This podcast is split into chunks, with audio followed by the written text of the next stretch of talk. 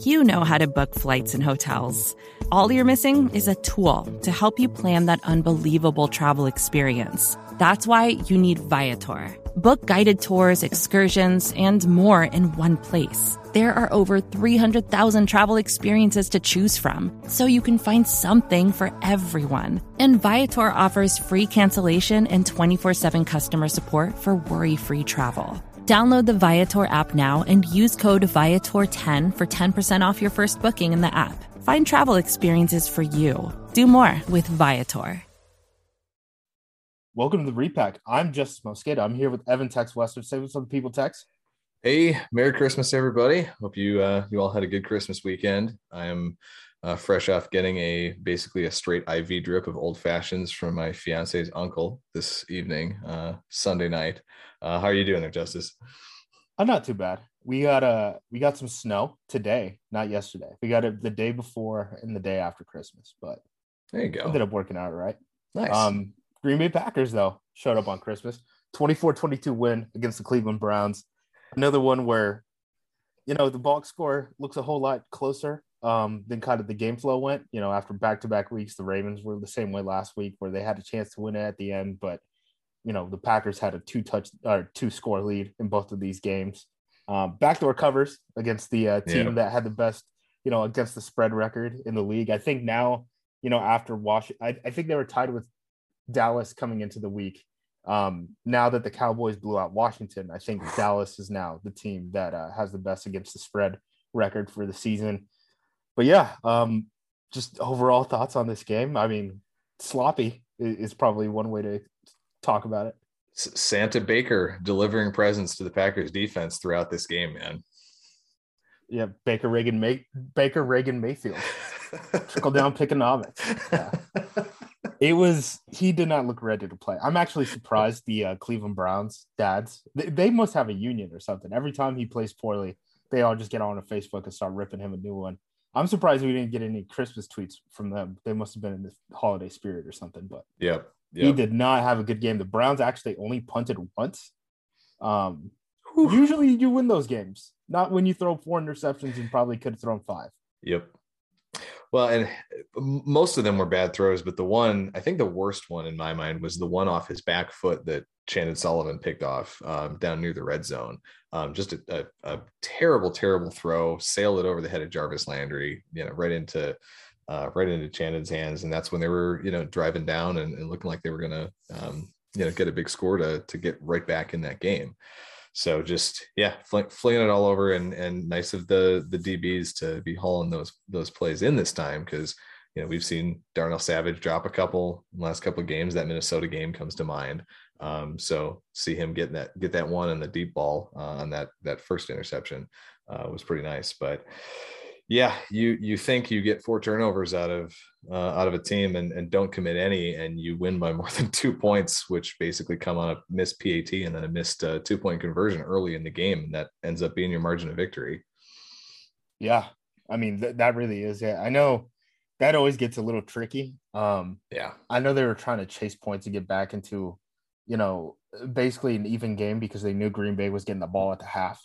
Um, but yeah, I mean that ended up being what what decided the game. I know that's like two separate plays. You usually make that PAT, and you know, I guess half the time you make that two point conversion, but right, it happens. Um, so just talking about the guys in this game, there were a lot of late moves this yeah. week. I don't think we've seen any week where they made so many like, oh, that's happening moves. Like Ty Summers, uh, the inside linebacker who was really like actually playing defense, you know, the beginning of the season and had been, you know, relegated back to just playing special teams, got put on injured reserve for a hamstring injury.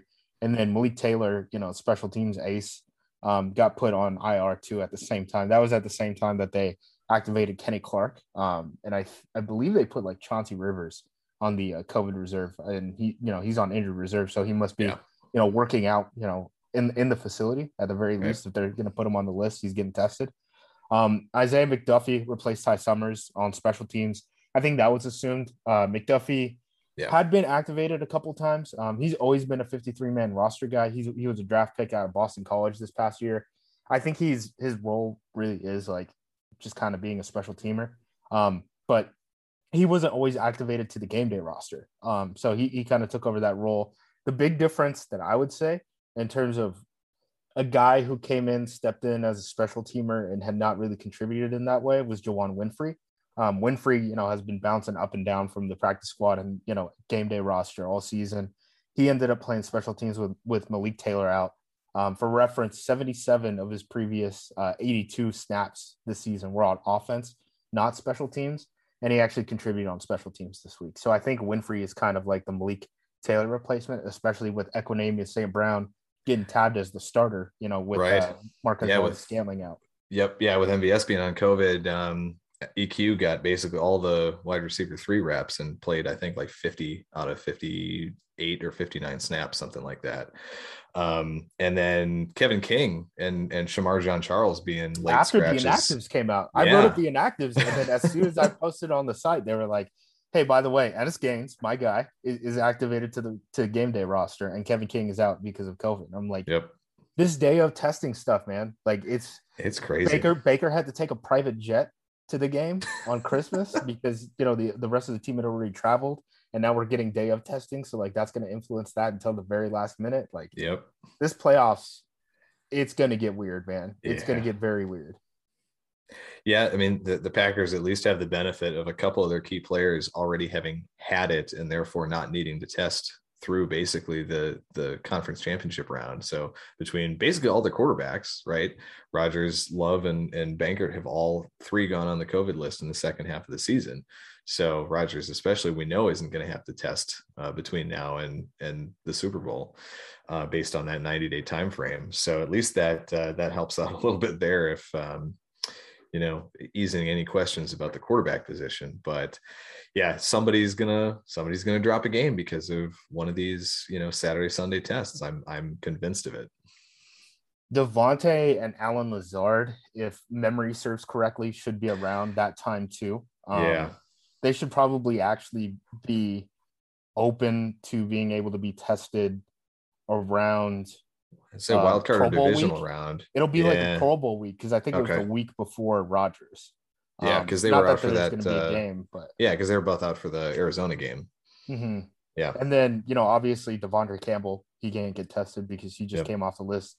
Kenny just came off the list. MVS is just coming off the list, but some of the other guys, I mean, like Aaron Jones, AJ Dillon, like those guys are, you know, they haven't gotten it yet. And yep. this is not to say them not getting it yet is is a bad thing, but just like it's a right, it's a thing that can happen. You know, yeah. I, I think yeah. that's how we're all kind of taking this. Um, the biggest head scratcher, Kingsley Keke, healthy scratch. Um, yeah, what we're, we're gonna have to get some. Any we got to get some there. answers on Monday from Lafleur on that one. Yeah, Silver uh, Silverstein said that it wasn't injury related. Um, you know, MVS. Uh, if you guys didn't know, you know, he had some stuff happening in the family, and Davante Adams did a whole like uh, praying thing kind of on the field and said, you know, it was for MVS and you know what he had been going through a lot of people are going through stuff. It's also the holidays. Like if something happened yeah. with Keke's family, like I think that makes more sense than him being yep. like an actual healthy scratch. Tyler Lancaster um, had what was it? He had uh, 34 like snaps. 34, yeah. Yeah, which is second most this season, uh, 36 against Kansas City. So it's not like they didn't need interior defensive linemen in this game. And they also, you know, use Jack Heflin, who they've been healthy scratching for most of the season. So I don't know. Something doesn't sound right, but at the same time, yeah. it's it's venturing into like, is this my business role? You know, that yeah. that type of uh wave. Um, guys who got their first snaps this season for the most part, uh, Sean Davis, nine snaps. Uh, these are all safeties. Vernon Scott, Ennis Gaines. Vernon Scott's alive. Thank thank God. At least we know he's out there and, and breathing still. He got Same thing with Heflin. Right? Yeah, he got right. snapped by Sean Davis. They all, they all only basically got snaps on special teams. But yeah. I did think it was interesting. Like, I don't know, man. I w- what is the Vernon Scott thing? Like, mm. we, we got to figure this out because he, he is taking up a roster spot, and they're gonna have to make a decision soon.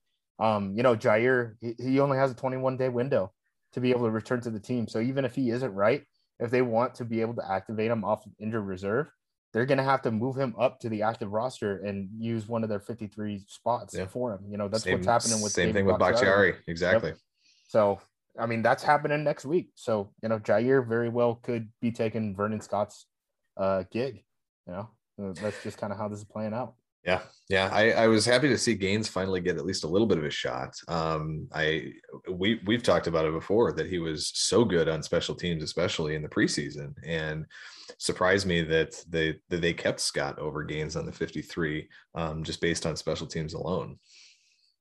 Yeah, and Scott, yeah, Scott was dealing with injuries and stuff. So like, I guess yeah. I don't know. I don't, I don't know if they just thought like we weren't doing this guy right by you know cutting a draft pick because he was hurt basically yeah. or, or what was going on there but let's talk about this game um there yeah. were a lot of uh a lot of nerds uh tweeted frankly that uh you know pass heavy first drive for the cleveland browns is why they scored there was a 40 yard screen that ended up yeah. a penalty at the end of it that that was half the distance to the goal i don't understand why anyone would think that that was like the baker mayfield drive that's not simply not what happened no, absolutely. I, I, I, I thought I saw a hold on that play too that didn't get called. Yeah, but, on Barnes, you know, there was a hold on Barnes. Yep. But yeah, whatever. Um, they, they didn't call any of those those kind of those holds. I mean, Cleveland had a, a effective screen game really the whole game.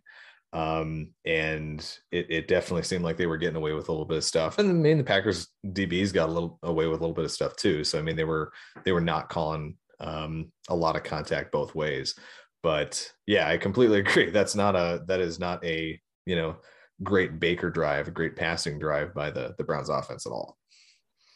On that first drive, such a bummer. I mean, Davante basically had a touchdown. yeah. It. I mean, they, they just they could they couldn't connect. They couldn't haul it back in. Um, Rodgers did say after the game that you know his foot felt or his toe, I guess, is the more important part. Felt better than it has in weeks um, at least since that injury, since he came back from the COVID reserve list. Just a bummer because I, I, I thought if you know they would have scored there, that would have really set the tempo, and yep. I think they probably would have run off a little bit more than they ended up doing. I mean, they only scored three points in the second half of this game. That first touchdown, if you could have gotten ahead that early, I mean, would have done a lot, and they end up going three and out and punting it. But yeah, oh well, that's how I go sometimes. It's game right. of football, right? Yeah, and I mean the we'll get into it in a bit, but the offense really the whole second half was was just kind of a mess, especially you know those those couple drives in the fourth quarter, um, just just not really seeming to click the entire you know that entire second half. Uh, we already talked about Baker. Oh yeah, Rodgers hit uh 443. Oh yeah, that Brett was the Favre's thing. Franchise record for passing touchdowns on Christmas, no less, in Lambeau, no less. Cool, good for him. We got a little uh, shout out from from Grandpa Brett in the stadium. That was fun. So I need your thoughts on this. They said during the broadcast, Rodgers is sending the ball to Favre's grandson. What? I, is, is that like a the the grandpa thing? The grandpa comment? I don't know. That's like that's I, that, I I don't know. That's that's all I can think of is is it's just a, a, a joke about him calling Favre grandpa. I don't know. I who knows. That seems like it would be a weird thing for for Rodgers to to give up on a milestone, uh, you know, keepsake like that. Uh, it's, I don't know. It's about the people, right? Yeah, that, that, that's what he said. It's about the people. Um, for those who don't, who haven't kind of, or at least don't get the reference, Jeff Pearlman wrote a book about Brett Favre called Gunslinger, and in it he said, you know, one of the first things that, if not the first thing, that uh, Roger said to Favre was "Good morning, Grandpa," and that that kind of set the tone for the relationship of like, you know, Favre has this guy breathing down his neck and he's calling him grandpa and, you know, d- didn't particularly like that. Just Who knows? Weird. Just yeah. Weird. The, the dynamic between did... the, yeah. Oh, go the, ahead. The dynamic between those those two guys, like we, we, it was, there were some discussions about that in the APC Slack this weekend, and um, fundamentally, like I think they have both generally come to terms with one another. I mean, that's at least the vibe that I get that that they are friendly, and it's not just you know they're not just being friendly for show. And I think part of it is because they're both just weird dudes, ultimately. Yeah, right? definitely. Yeah, so. I Rodgers is also experiencing what Brett experienced yep. too. So like he understands it. I mean, he's making demands. Yeah. He's making them he's making the owner and the general manager and the head coach take flights with him in the offseason. So it's not right. like he's handling this any better than Favre did. So I'm sure he's like, I understand to a certain extent. Um, Green Bay now, uh, because of what happened this weekend, which is basically, you know, the, the good teams won in the NFC, has an 85% chance to win the fir- get the uh, first round bye, according to 538. For whatever reason, hot take artists really do not like this team. Like they bring up um, they bring up a lot of season long stats, which again, I personally do not think matter very much. Um, just because that week one matters so much. And then mm-hmm. if you're including Jordan Love stats in there, that's it's not the same team. So there's such a big difference between Aaron Rodgers, who is you know the MVP favorite, versus Jordan Love that I don't understand why you would include that data in anything useful at all. I know yeah. a lot of people bring up you know the past two backdoor covers, but like they're they're supposed to win ball games, not cover against the spread. So I don't mm. Right. And and so many of these games that have been close, I, I think I can't remember if it was Peter Bukowski or one of the guys who who talked about how the Packers have basically either won by two scores or at least had a two score lead at every point in every one of their 12 wins this year. And that's after so, basically punting the first drive or right. even the first quarter away. Like this yeah. team steamrolls teams down the stretch and then that okay, you want to creep back in? That's fine. Yep. Sec- second and third quarter, there's no team better in the NFL than than this this Packers team. And you know, obviously they do so much of that damage around halftime and you know the last two minutes of the, the second quarter and the coming out of halftime in the third quarter. But um yeah, they just uh they just need to find a little bit more juice in the fourth quarter, I guess, on offense, I think is is what I think would really seal the deal because you had a couple another drive or two in this game that you know they pick up one one first down um, that last drive uh, before the two minute warning and and game is over. Same thing with that missed pass from Rodgers to Davante uh, in the Baltimore game last week. He, he connects on that and um, you know and you're you're good to go. And then Davante drops it this week for um, you know pass that hits him right in the hands that would have pretty much ended the game. So just little little things in the margins that could have preserved um, you know some some more comfortable wins and and saved us a little bit of heart attacks down the stretch. And it's not like you could ask them to do anything better on those kind of first yeah. two. I, I know we don't like the like run run pass, you know, off off the rip, but like you said, against Baltimore, they had that shot play to Davante dialed in.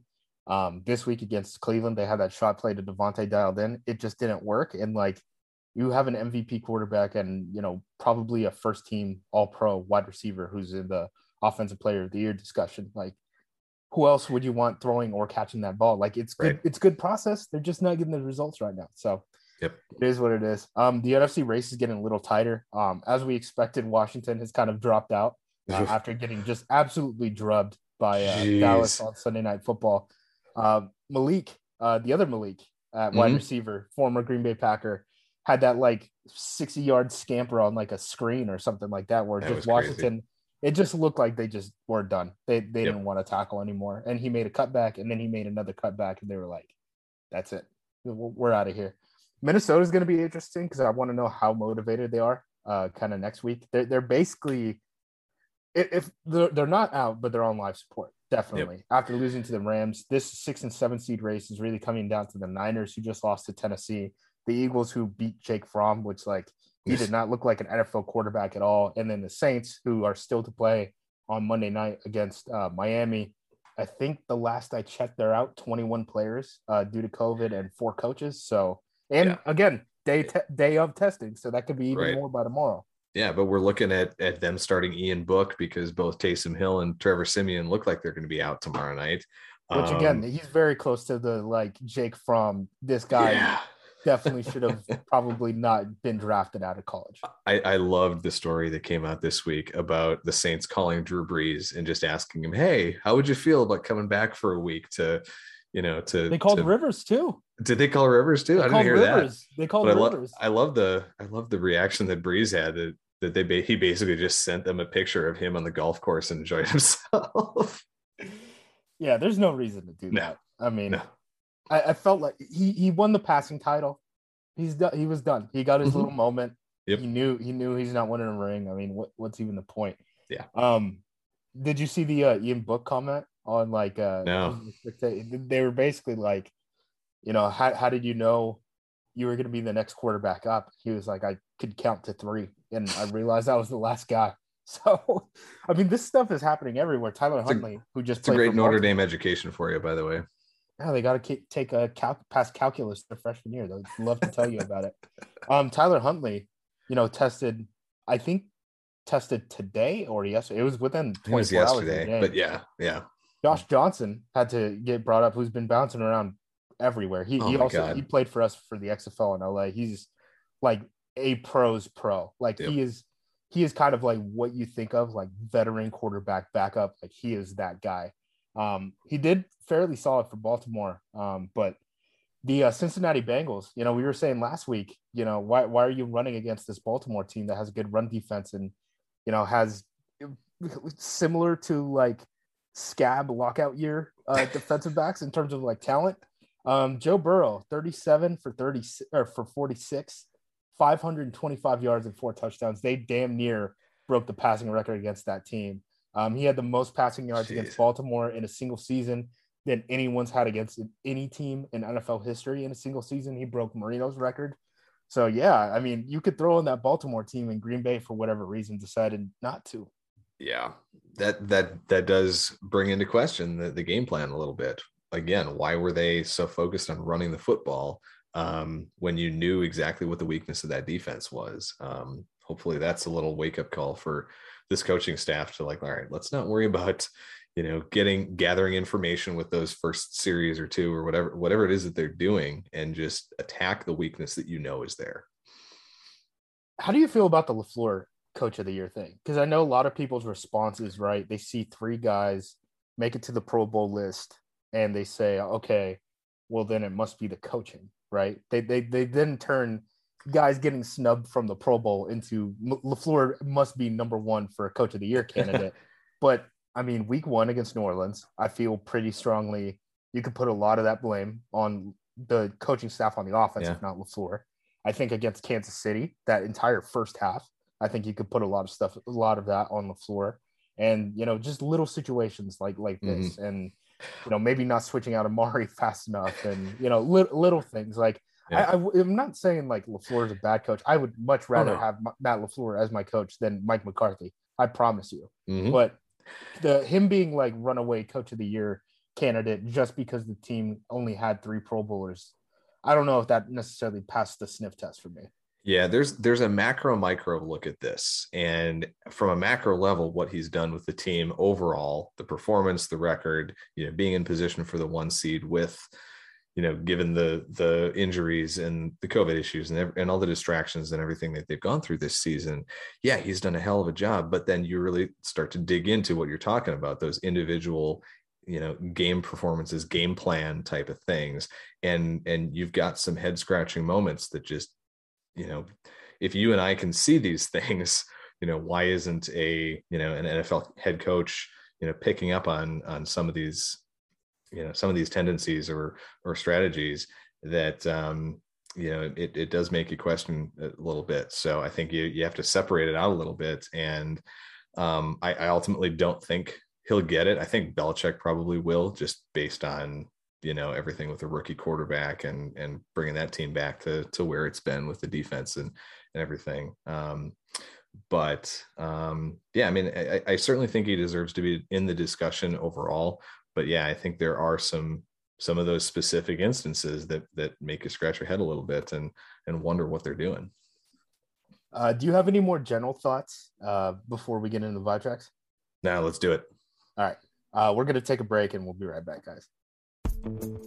Vacations can be tricky. You already know how to book flights and hotels, but now the only thing you're missing is, you know, the actual travel experience. Because is it really a vacation if you're just sitting around like you would at home? You need a tool to get the most out of your time away. That's where Viator steps in. You can book guided tours, activities, excursions, and more in one place to make your trip truly unforgettable. Viator has over 300,000 travel experiences to choose from. Everything from simple tours to extreme adventures and all the niche, interesting stuff in between. So you can plan something that everyone you're traveling with will enjoy. Real traveler reviews give the inside scoop from people who already been on the experiences you're considering, so you can plan with confidence. Free cancellation helps you plan for the unexpected and 24 7 customer support means you can travel worry free. Download the Viator app now and use code Viator10 for 10% off your first booking in the app. Find travel experiences for you. Do more with Viator. Hey, this is Scott Galloway, author, professor, entrepreneur, and most importantly, host of the Prop G podcast. We got a special series running on right now called The Future of Work, where I answer all your questions on surprise the future of work. Questions including what are we missing when we work remotely, or how do we handle work life balance when a major opportunity comes knocking? From the provocative to the technical, we're offering insights you won't want to miss. So tune in to the future of work, a Prop G Pod special sponsored by Canva. You can find it on the Prop G Pod wherever you get your podcasts.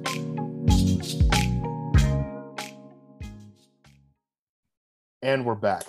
All right, offensive side of the ball. First thing that stood out to me, I guess two things in terms of the snap counts that stood out to me. One, tight end Dominique Dafney. Okay. He was uh, you know, limited in practice all week, uh, had an ankle injury, only ended up playing three offensive snaps, played five special team snaps. He didn't leave the game. They didn't like, you know, announce that, you know, he was questionable to return or anything like that. Tyler Davis basically supplanted him in terms of like the depth chart. If you're thinking about this, isn't really how tight end works out because they're just very different bodies. But if you're thinking about like one, two, three, four in terms of the snaps, Tyler Davis jumped up from four to three and supplanted Dominic Dafney, which I thought was really surprising. I, I wonder if it was more of like him being on a pitch count and the fact that I mean, they only had three guys listed as inactive this week. One was, right. you know, Kingsley Keke, who again we still don't know what his you know issue was. Um, and then Bakhtiari and Billy Turner, who simply cannot play, like they physically cannot be on the football field right now. Um, so I don't know if that was just like you can give us three snaps and maybe we only need you for three snaps and you're kind of like an emergency guy and your ankle, you know, might be, you know, not not full health, but that was kind of an odd one. What do you think about that? Yeah, that that's kind of where I'm thinking is is that they would just yeah break glass in case of emergency, um, and especially because some of those guys that went out were you know the, the defensive back bodies again Shemar Jean-Charles and Kevin King you know guys that might be able to pitch in with some like gunner snaps on on special teams that's not Dafney's role no. um and so my my guess would be that you know they were expecting one of those guys to be active and, and maybe shut Dafney down on offense. I mean, you still got DeGuara playing a lot of the fullback uh, snaps that Dafney was getting early in the season. You're seeing DeGuara get more and more of those, um, and, and, I mean basically all of those since Dafney's been out the last couple weeks. So I think they're they're starting to get more comfortable with him, and since since they're putting him on the field, they don't necessarily need to you know, feel the need to rush Dafney back on the field um, as as quickly, at least on offense. The second guy that really stood out in terms of the snap counts on offense, Amari Rodgers, zero snaps. MVS was out. Um, you know, they've had plenty of injuries, you know, on the offensive side of the ball, only five guys active. He only played six snaps on special teams. He returned every uh, punt and kick. I believe he got three. So that's three of the six snaps alone. Um, Why are you here? I why why is he on this team right now? Again, oh, I'm gonna man. say it again. Reggie Begelton. He could he could have been playing like real snaps. I mm-hmm. really do think like Reggie Begelton probably could have given you more on offense than like Malik Taylor did. Um, he's probably up there with like Juwann Winfree. Um, yep. I get, you know, he's kind of a younger guy and you're dealing with stuff like that. But I mean, Begelton was a pro, man. Like he, he could have been getting some of these reps and Yep. I'm sure he could have returned kicks or punt. He was getting a CFL contract, so it's not like he's making less than the NFL anyway. I think they tried him at kick return at one point in the preseason too. So yeah, what the hell? What, what do you get to lose? I don't what get you... it. The Amari no. stuff, you know, all the things that we kind of wanted him to do in terms of like the end of rounds and like jet motion and things like that. Like they use Equanimeous St. Brown for that, and he was yep. on the practice squad for multiple weeks this season. So well, those are completely different body types too. That's the other thing yes. that gets me is it's it's fascinating. You've got EQ doing that at 6'5, 210, as opposed to Amari at like, you know, five nine or 5'10 and like 210 or 215. It's it's just a, a, a weird different skill set that both of those guys have and, and athletic profiles and everything. So um to to kind of have have EQ be that guy is still still fascinating when you know they they really seem to to want Amari to be that dude. I think they just desperately kind of need some speed, you know, especially yeah. with MVS out and Aaron Jones still being kind of like a rotational back for for all the love that AJ Dillon gets, and I still think he's the best like running back, running back on the roster. Yeah. Um, it's not like breakaway speed is like really his thing. Even even Davante, like Davante's got solid speed, um, but he's not like a burner. I mean, him and they they're even using Allen Lazard as a lateral uh, constraint. They were using him on like end arounds and stuff. And Lazard came up big. uh, this week. Um, was second in the team in receiving yards. You know, got the end around handoffs. Was lead blocking for a lot of like the Equanimeous St. Brown end arounds yep. and stuff like that. It was funny because the Browns were using uh, Anthony Schwartz as that guy, and Anthony Schwartz is like junior Olympian, like freak athlete, right?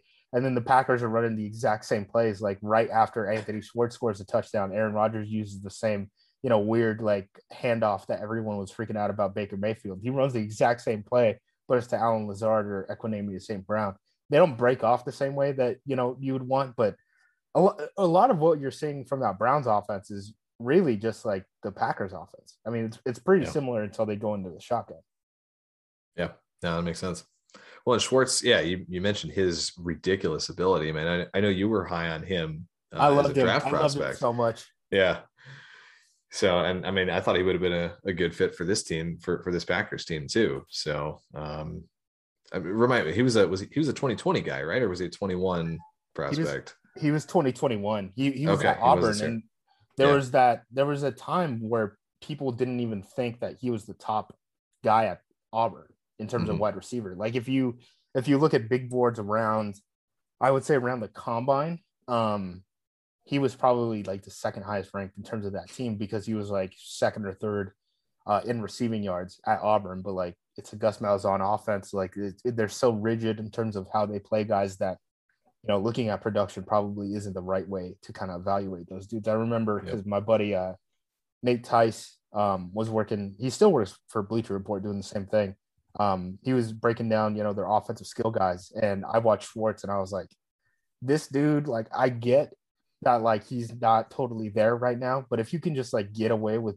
getting the ball in his hand for a while, like, he has the potential to be that type of like Tyreek guy just in terms of pure speed. Yep. I mean, he's not there as a route runner, but I always end up falling for those guys. Jakeem Grant, another one of like Justis favorite. Um, what's his name? Dion Deonte Harris, uh, the returner. Oh, Saints guy. Yeah. Yeah. I, I love those guys. Like, I understand you could, you basically only get one shot on your roster with those guys because you can't roster too many of them because yep.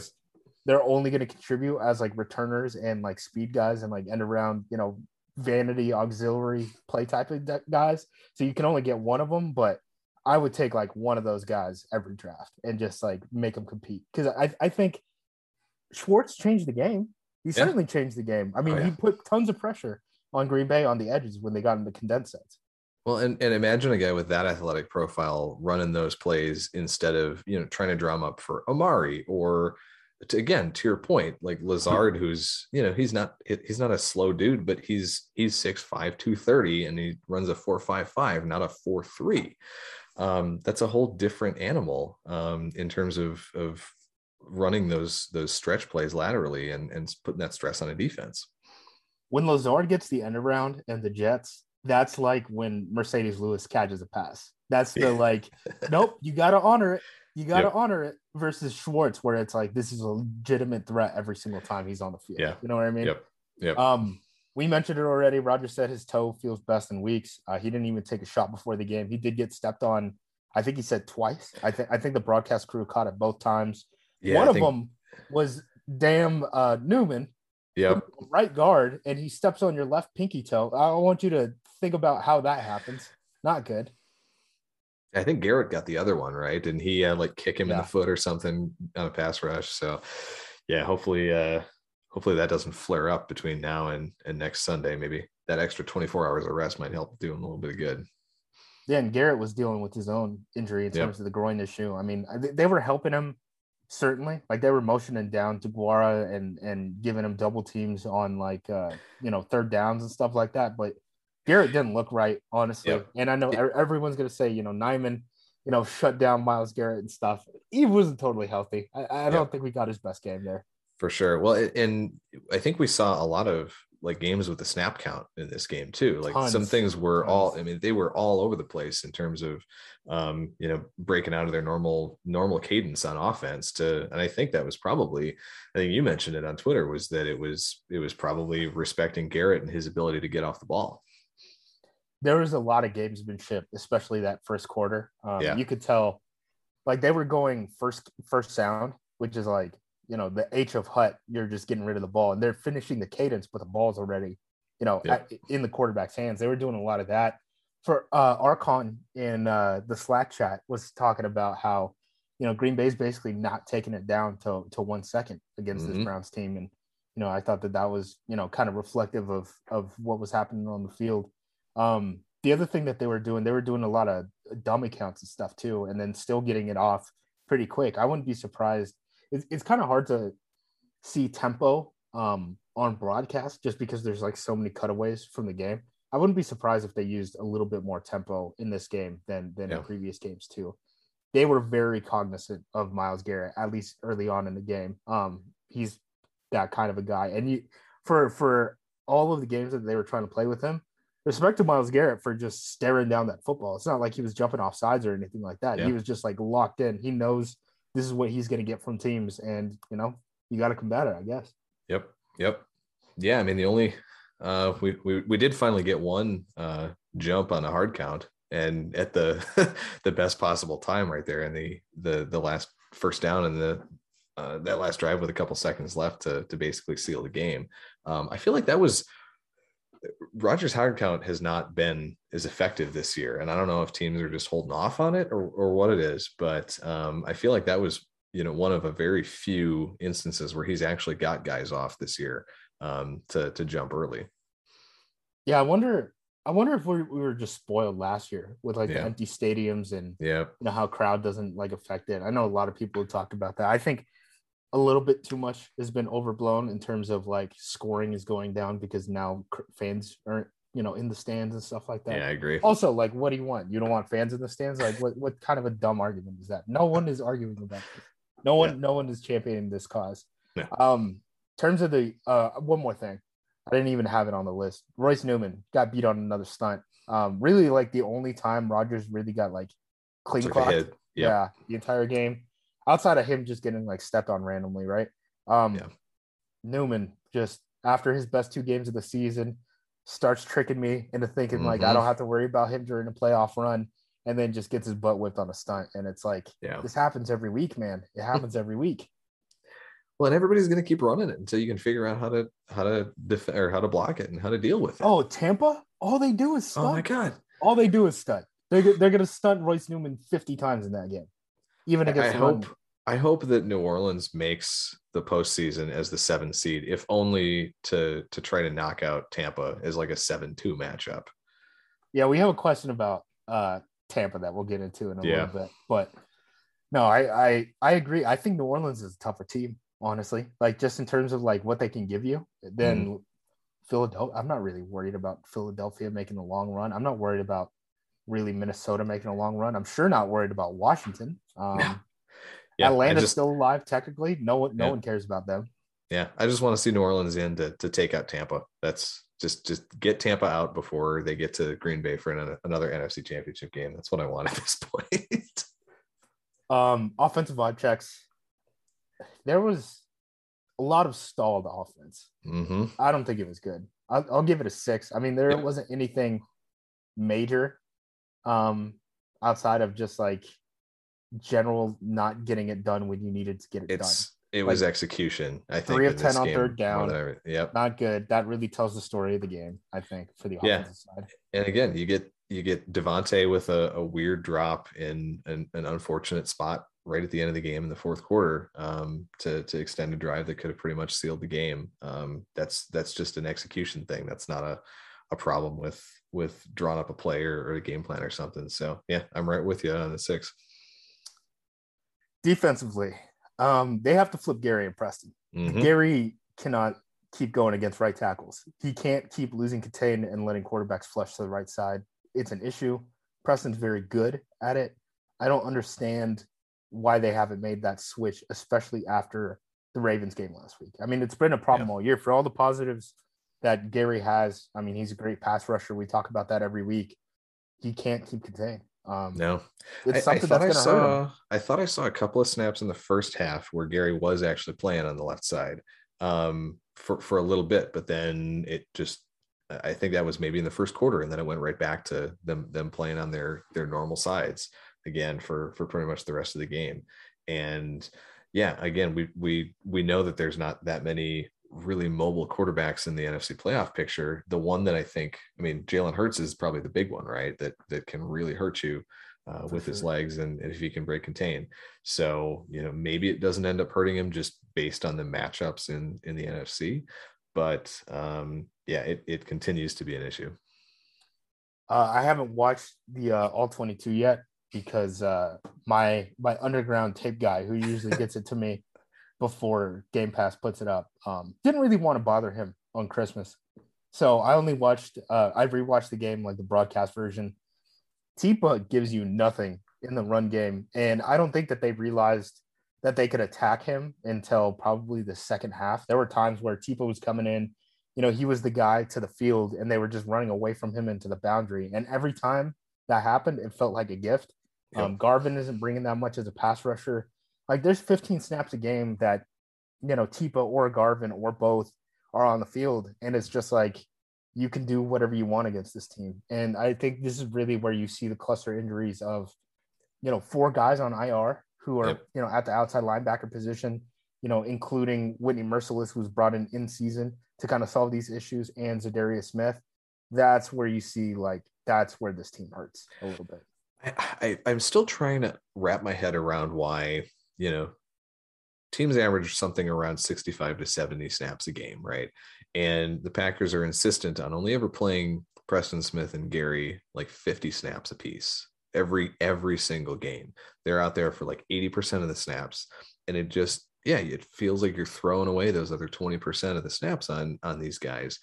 Um, is is there something about that position that they, you know, that they don't trust guys to play, you know, 90, 95% of the defensive snaps to, uh, is it a conditioning thing? Like what, what is it that is, is causing them to not just leave them out in the field down after down? You know, I understand the conditioning thing and wanting to keep their legs fresh, but yeah. to a certain extent, you have to know what is on your roster too. Yeah. The other thing, Kenny Clark just got activated from the reserve COVID list and he played 60 of 60, 68 snaps. He played more snaps tackle. at nose tackle than either of the edge rushers. Right. So what are like, we doing? so I understand that line of thinking, but if you're gonna play Clark like that, you should probably play Gary and Preston like that too. Yeah. You know what I mean? So yep. it's not yep. like they're coming off the field for third down specialists either. Um, right.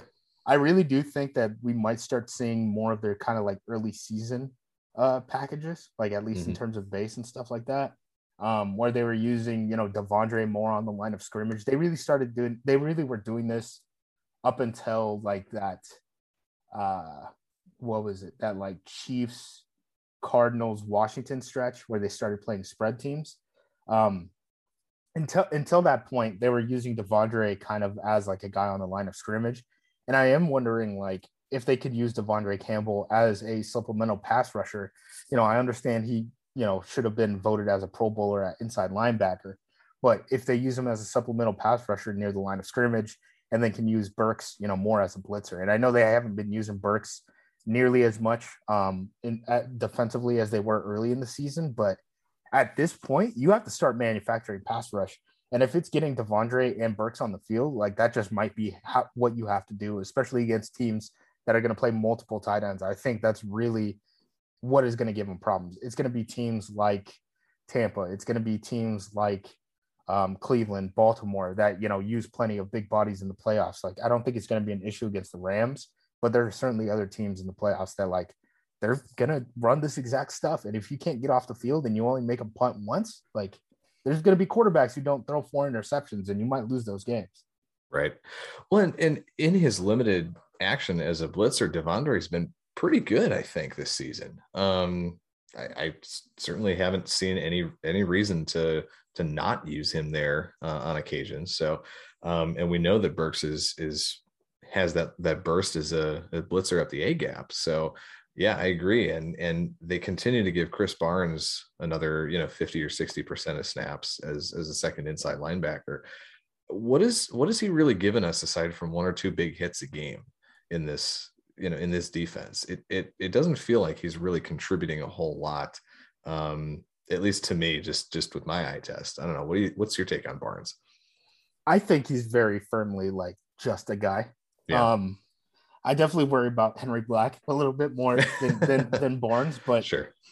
when you have a guy like burks i i think you got to f- start figuring out some sub packages for him. And it's not like they didn't run those plays for him early in the season. Um, when they were tinkering around with Ty Summers and, and Burks and Barnes, you know, rotating. And then they brought in Jaylon Smith. It's not like they've been in love with Barnes this whole year. And I think they just got to kind of fall back into, you know, not using Barnes as an every down player like they have recently.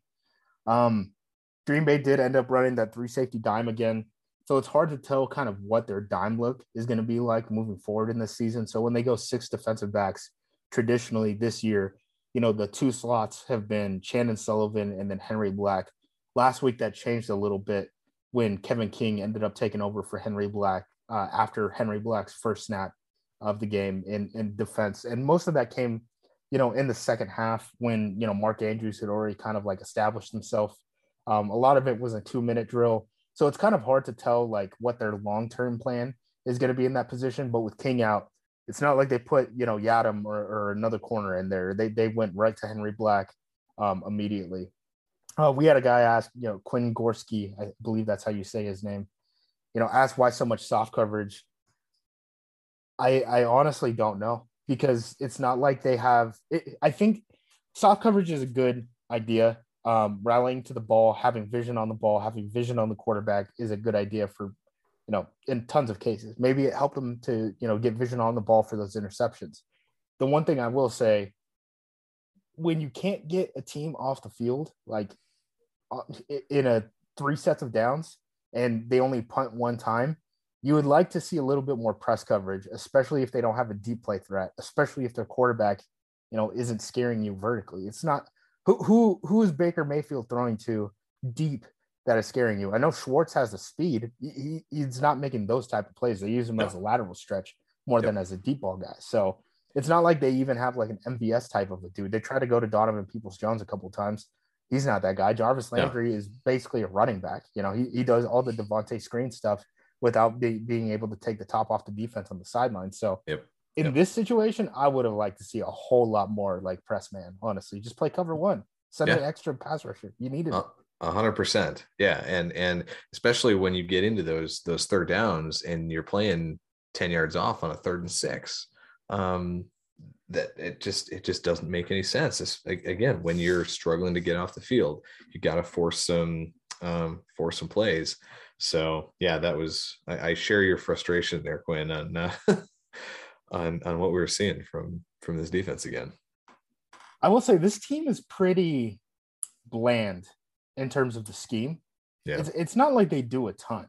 Um, I think the reason for their success is not only like kind of like the blue trippers and stuff like that, but and also, I mean, you, you can't make you you you can't say you know enough about them being able to get Campbell and um, yeah. Rasul Douglas on right. basically free. But the depth of the team, I feel like, is better than most Packers defenses have been recently. So I don't know how much of it is the scheme and how much of it is the players. I mean, the scheme is fine, and they certainly do a ton of like their penny stuff where they have three defensive tackles and nickel.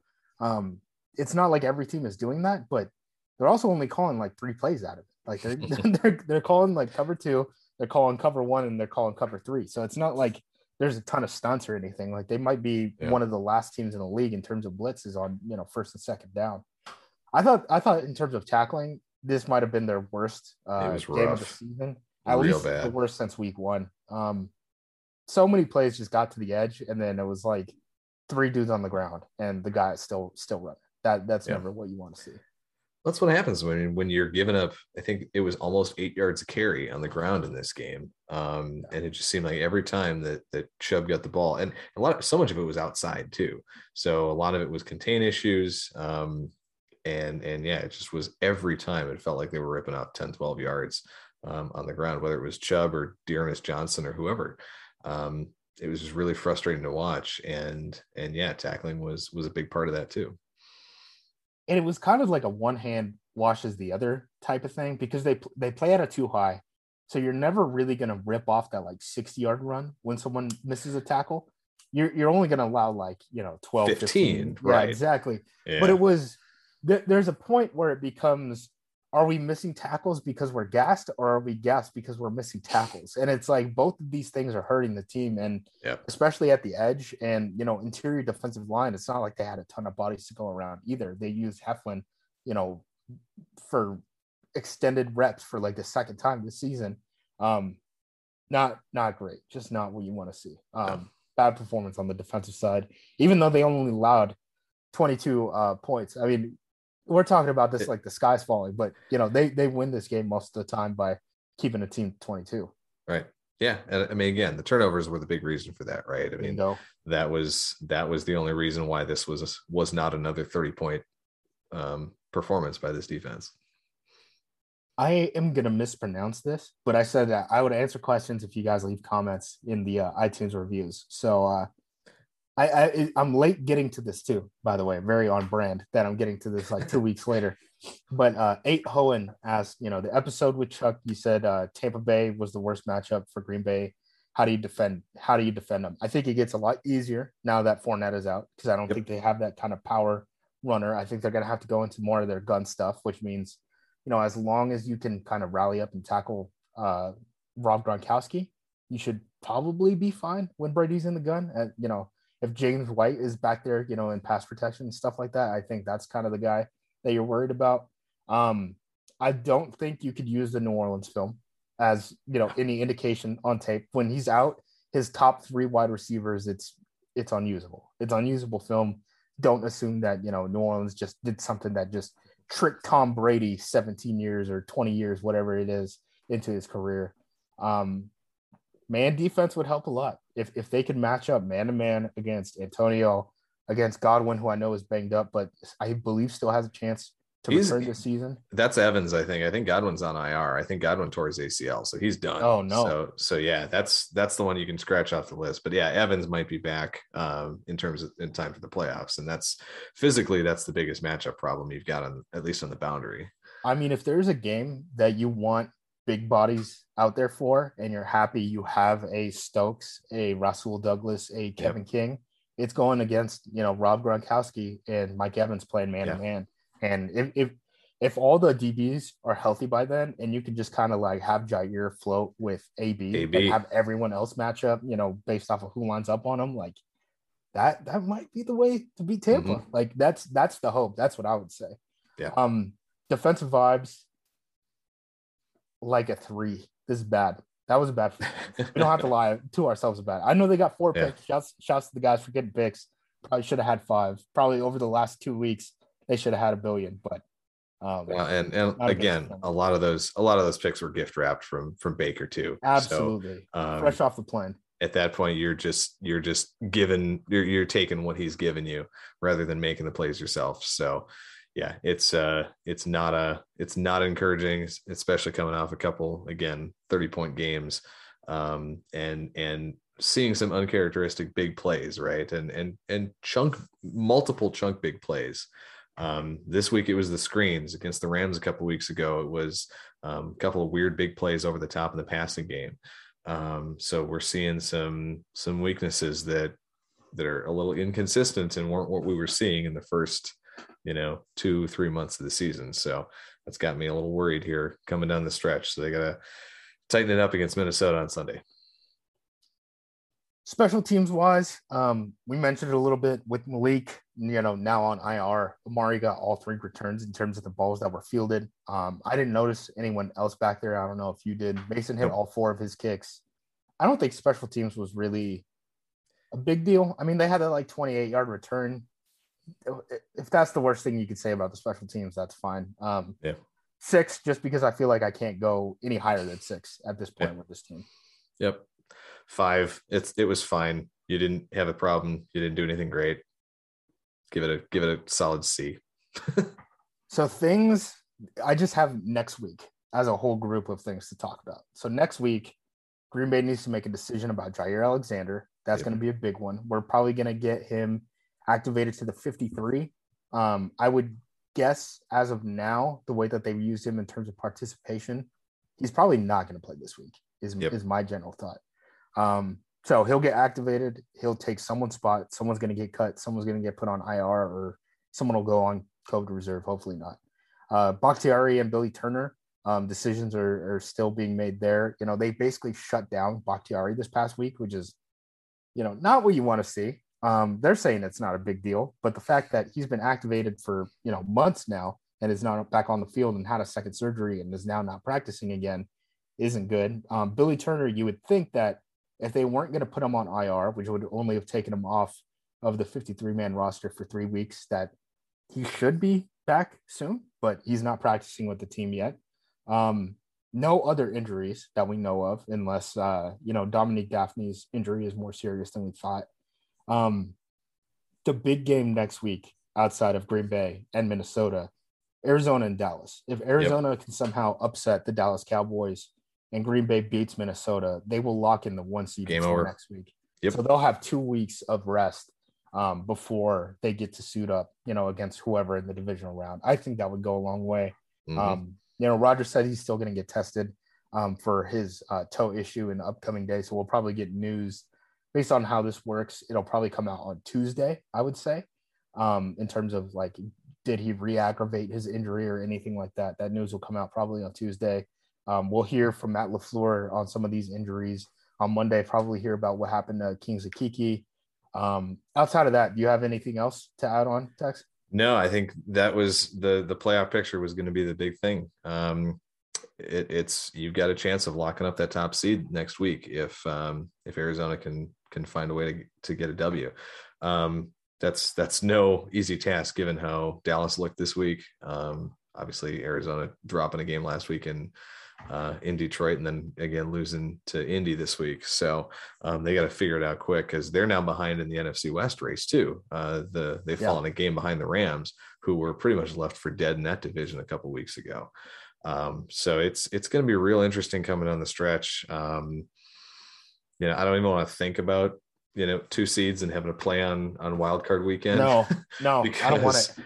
No, it's it's and and I, I just I'll say if if they play the way they played this week and and even maybe last week against Baltimore, I don't know if they beat Minnesota even at home uh, next week.